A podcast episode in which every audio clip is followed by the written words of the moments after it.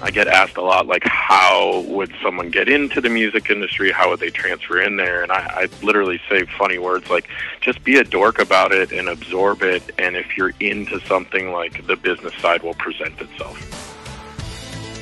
Welcome back to Beyond High Street. David Schwab here. Hope you're having a good day. Uh, today we caught up with Tim Sweetwood. We have had lots of guests on Beyond High Street in the uh, sports community, entertainment community, entrepreneurs, business, tech, finance. We've had few in music. And, we've got Tim, and Tim, Tim has crushed it uh, in the music field, live entertainment and music. And, and you'll hear in the pod we talk about. I'm not actually sure he's a, a music promoter, a music entrepreneur. Sounds to me more like he's a live event, live experience entrepreneur and he's just so happened to use music as the industry to bring it out. Like many and like John Podany last week, he's an incredible innovator and trying to figure things out. And they're building a really smart idea called Innings Festival out in Arizona around spring training with the amount of fans, thousands, tens of thousands of fans that are going to spring training games. But then at 3 o'clock each afternoon, they're looking for something to do and doing midday festivals. Really, really smart. The, the lessons in, in this podcast are pretty simple listening, failing, iterating. Listening to customers, failing by trying to do things at different events, combining those two facets and iterating and changing and doing it again. It's great lessons for everybody, not if not just a, a college freshman, but uh, a 50 year old CEO. We, we continue to fail, we continue to learn and listen that's what makes you smarter. And it's cool. Uh, the conversation spans from the time Tim was a bouncer and a bartender at Church Street, bar in Oxford, to now being a co owner and employee of C3 and, and a music business and festivals that they're creating around the country every day. Hope you guys really enjoyed the podcast today. Take a listen and share with many. See ya. I think I've been a music guy from the start, even when I was a young kid, and it was always in my heart. But I think that my mind caught up with me a little later in life, and, and when the two came together, that's what allowed me to break into the industry and, and make it a career, really. And what what was it later in life that all of a sudden, what, what was the passion of music? Um, as something you, you listened to, but also something that you thought you could turn that into a business or a career?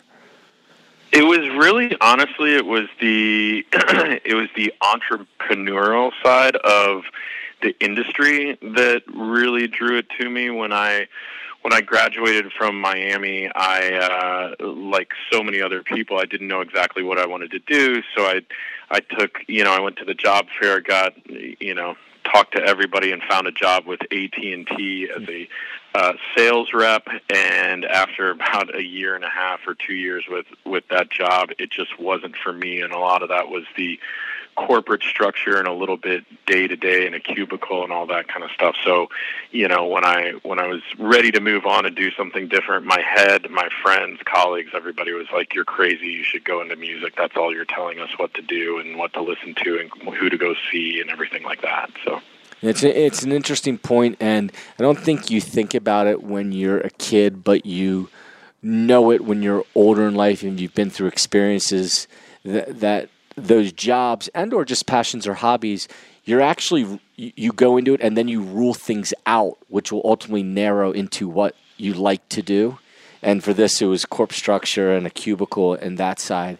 And you can start checking those things off. Where i think when you're younger you, you your mind says go find the go find what i love or go find the passion yet you're not old enough to really even know what that means that's right. And specifically with music, you know, it's so readily available to everyone that I think it it's a little subliminal in people's minds, especially as a kid growing up as you go to a concert but you don't you're when you're young, whether it's a hobby or something you have a passion about, you're not analyzing it from a business structure like you are once you get out of school or once you graduate from somewhere and then I think your mind takes over and and analyzes the, the business. I mean, I get asked I guess I get asked a lot like how would someone get into the music industry? How would they transfer in there? And I, I literally say funny words like just be a dork about it and absorb it and if you're into something like the business side will present itself for sure. Hmm.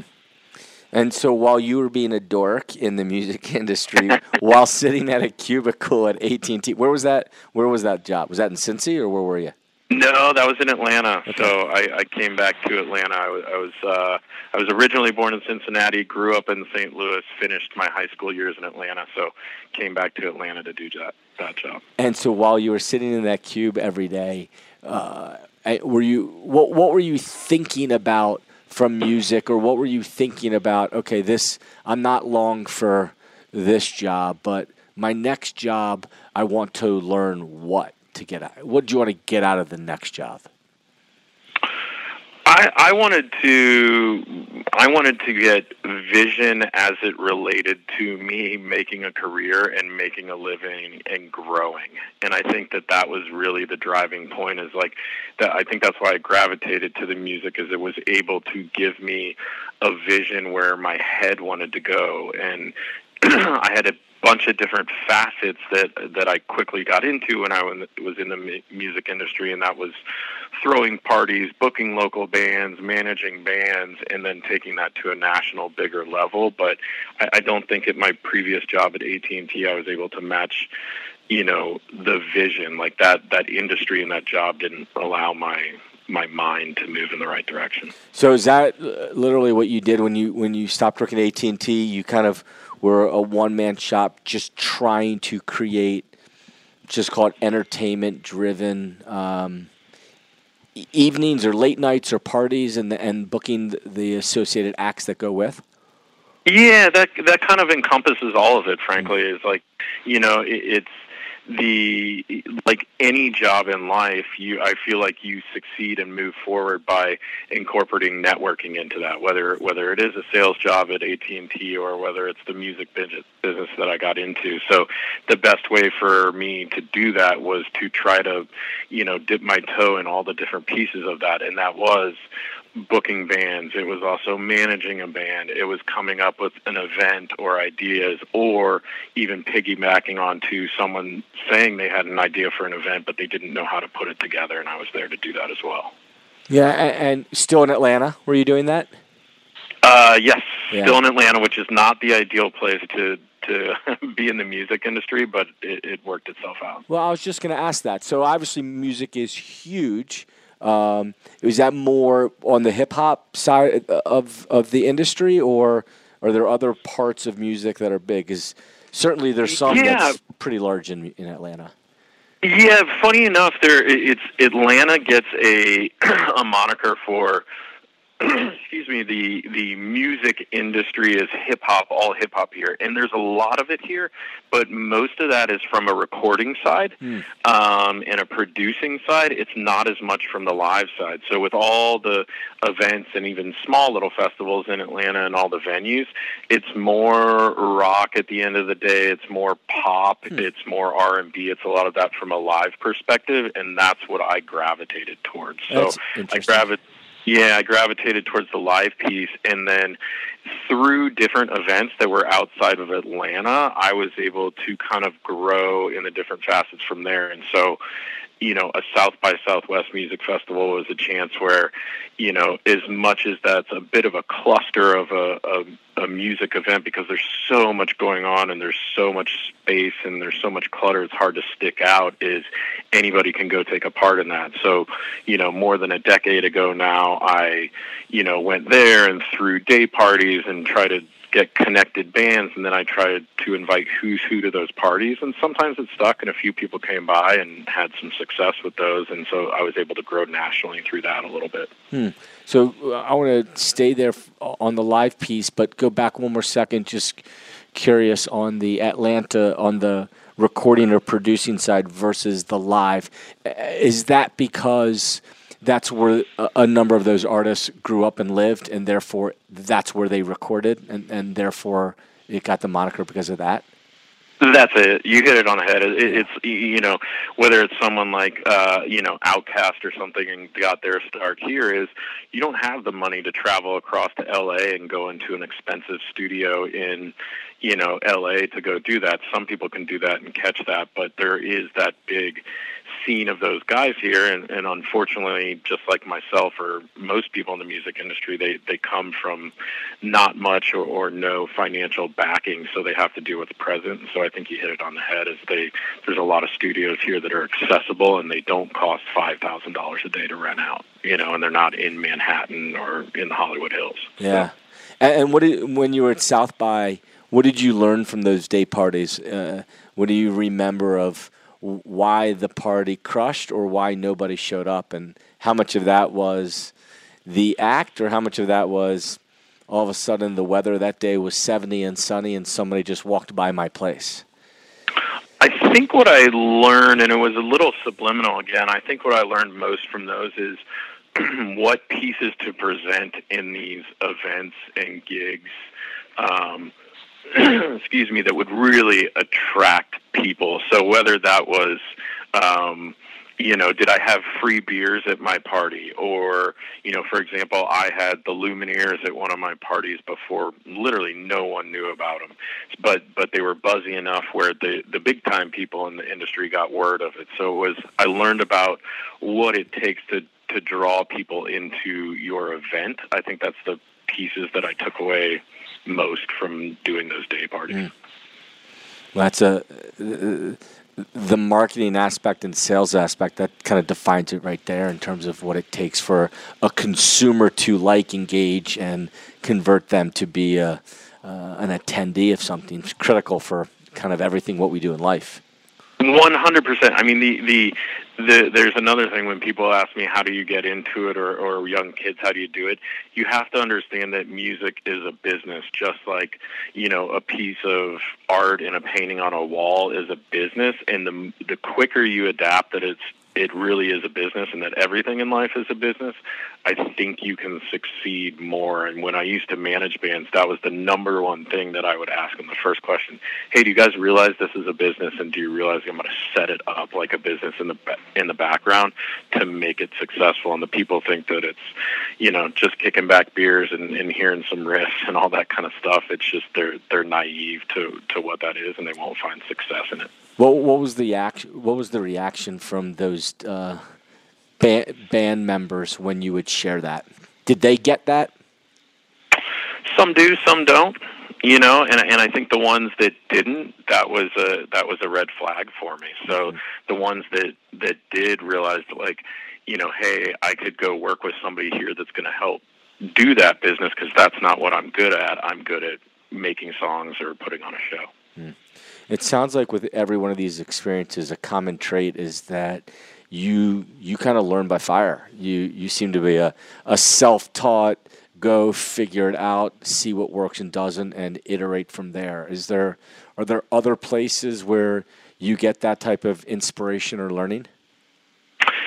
Yeah, I mean it's across the board, and then also what you said is is I fail all the time. I've failed a ton in the past, and I continue to fail to this day on on projects or festivals that I produce or create or make, and it's it's being able to learn from those failures and and and do and, and take it to another level and turn it to that success. So I don't know if I went in a roundabout way answered that question for yeah, you. Yeah, no, I mean that's it's interesting how I mean people are different in terms of how they learn. A lot of people um, figure it out themselves, and that's the entrepreneurial spirit type of person. And others um, pull from other just peers and greatness, or even people they work for. So everyone's a little bit different there. So what? That's what, right. The, the, more you listen to people too, the more you learn, right? So it's like I, we listen to I listen to my customers all day long at a festival, and the crowd's not hundred percent right, but if the majority's speaking on something, then you should listen. Yeah. And when you were in Oxford, did you did you mess around with that at all?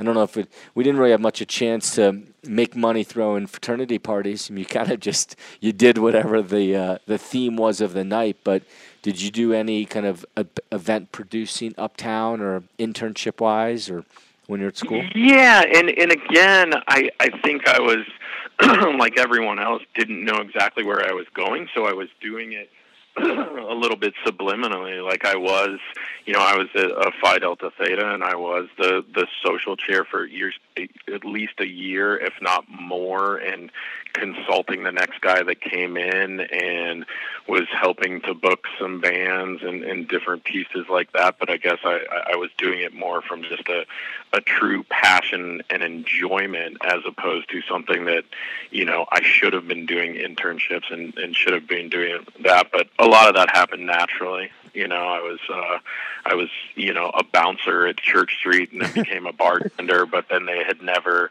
you know, they had never had bands there, so I set up an acoustic guy in the corner, you know, things like that, you know. So I think, it, again, it's just if we all knew what we knew then, right? Yeah. So. Well, this is when we start dating ourselves because Church Street wasn't even a bar when I was at Miami. So you already you already got me by. yeah, graduated in 2001, so in the in the late 90s, it, it was a thing. So.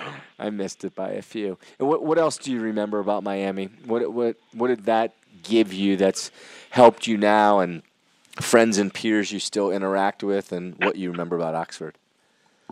I I remember the you know I, I remember as much as I can from all the different angles, but I do remember you know the social aspect a lot and the fact that you know even though we were isolated to me it felt a little bigger than we actually were for a student body so you know, I think you were able to to find your own ways and bounce around. I mean, I had a I had a life within the fraternity, but I had a life outside of the fraternity that was a lot of music and bumming around with friends, and we would go travel on the weekend and, and stuff like that. And then I also remember, you know, from a from an academic side, I I, I wasn't limited.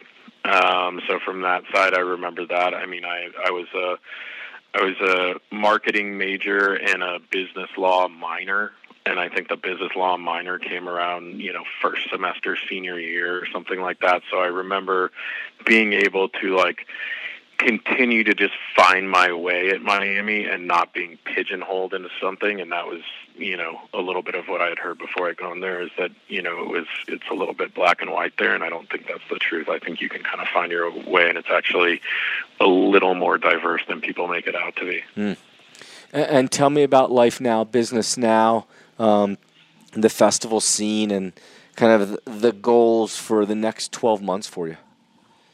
Sure. I mean, the the quick, tiny recap is, you know, I, I built my own business entrepreneurially and worked for a couple different companies and venues. And then uh, recently, I had um, about three and a half years ago, I had a company C3 Presents um, purchase half my company, and now now I'm a partner with C3 Presents and also an employee of the company as well. And I've stopped doing uh, what we call in the industry day to day and hard ticket shows, and I'm focusing on big events and festivals only. Um, so what I've got going in the next 12 months, for example, is I have a new festival that gets announced about two weeks from now, and that's going to be a, a rock and heavy metal festival. But then, you know, I'm already working on pieces in fall of 2020 or spring of 2020, and those that would encompass my day-to-day maintaining some of the festivals and operations that I'm already already working on. But it's also creating new brands.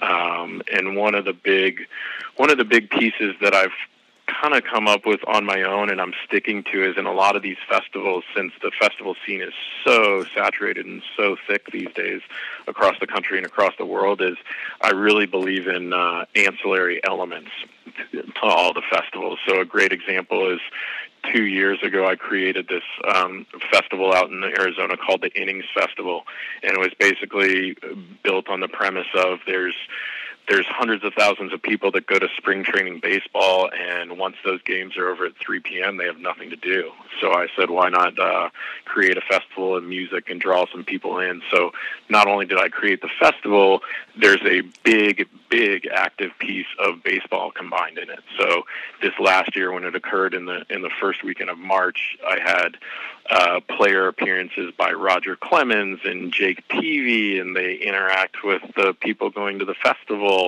and they get to throw a pitch at a speed or uh, at a speed pitch simulator or swing a bat at a batting cage with Jim Thome and stuff like that. And then when they're done doing that, they walk down and go see Eddie Vedder on a stage or Sheryl Crow on a stage, and we're having some success with combining ancillary elements. In fact, I won't I won't start a new festival or a new venture without those uh, moving forward. I've got one in New Jersey that combines surfing on the East Coast surfing scene, and my new rock and metal one that I have coming is going to have uh, motocross jumps in a a Cirque du Soleil type haunted house vision to it. So it's really that's what the that's what the customers are looking for, and so that's what I'm focusing on. Is it's not just to go stand in front of the stage; they want to make it a, a 360 experience. Yeah, it sounds uh, that you're less of a music festival entrepreneur, and you're actually a live experience entrepreneur,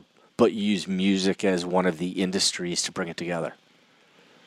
I think that's pretty accurate, and I think that the the music is the best catalyst, right? Because it's it's the piece that everybody knows.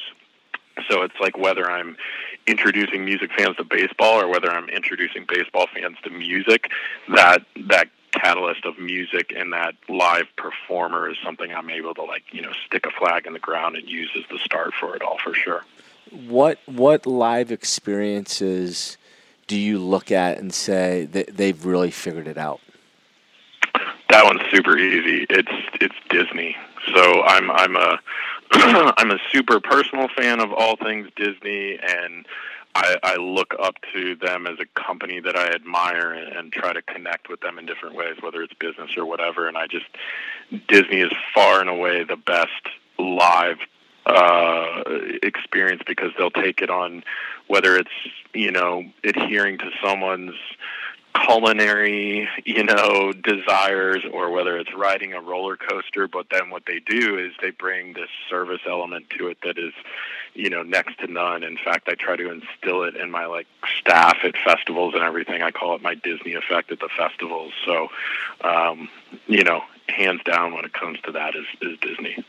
And and Woody, if you went crystal ball five years from now, where where do live experiences change in a world where we're we're hooked to phones all the time? Does it make it harder, or does it actually make it easier because people are going to there's going to be fewer of these great experiences, and the ones that are great will really blossom? I think with a little bit of a crystal ball, it's a combination of both because I think that the the technology side and the phone and all that kind of stuff is I'm able to reach a customer to get them at my live event, but right now there's no such technology that can bring it into your home or where you're at. So that live event for now, I it's just not going to go away, right? You can't if you're the if you're the psycho fan and you're you're on the front row of the rail, you can't have the sweat you know pop out of your computer screen and hit you in the face of a performer and you can't have the beer spilled on your shoulder and and and you can't experience that. You you can. Maybe they'll come up with something in the future yeah, but it'll will. be but it, yeah right but it'll be done by a robot. It won't be done by you know Axl Rose in front of you on the stage. And that's what like just right now I don't see a anything in the future that can replace that. And that's why that live experience will continue to to grow, or will someone will want to actually be at it. Yeah. And in closing here, how about speaking of the phone that's going to have sweat pouring out of it in a in a couple years, someone will figure it out. But how about two or three apps, music related apps that uh, people don't know about, but that you swear by, or you think people have figured out something pretty cool from a tech side? From from a tech side or just like that they no it, i like guess it doesn't have to be a tech side just an app that be, besides when someone says music they go their minds go straight to spotify or itunes or something like that. Is there another type of um, app that's either a game or a technology or uh, an app that you just use to help you with music and life? You know funny enough, I don't. It's still word of mouth mm-hmm. at the end of the day. Um, it, it it really is. I mean, it's like whenever I've found out of anything, it's somebody telling me about it at the end of the day. So there's not, um, y- you know, these apps like Spotify and everything are great, and you can turn on to it. But to me, there's not, you know, for for the business side of the world, there's not enough time in the day to sit there and explore Spotify for, you know, exponential hours and I wish I could do that but it's still it's still word of mouth at the end of the day. And funny enough from a marketing angle for our live events that is still the number one marketing tool is word of mouth. So when we get back surveys from festivals and say how many people heard from something? And did you see it on a billboard? Did you hear it in a radio ad? Did you see it on a Facebook or Instagram ad? The number one the number one still is no my friend uh, my friend Tim said that you know David was going to this event, and David knows what he's talking about, so we're going to follow him and and make sure we go to that event. So at the end of the day, it's funny how it comes back to something that simple.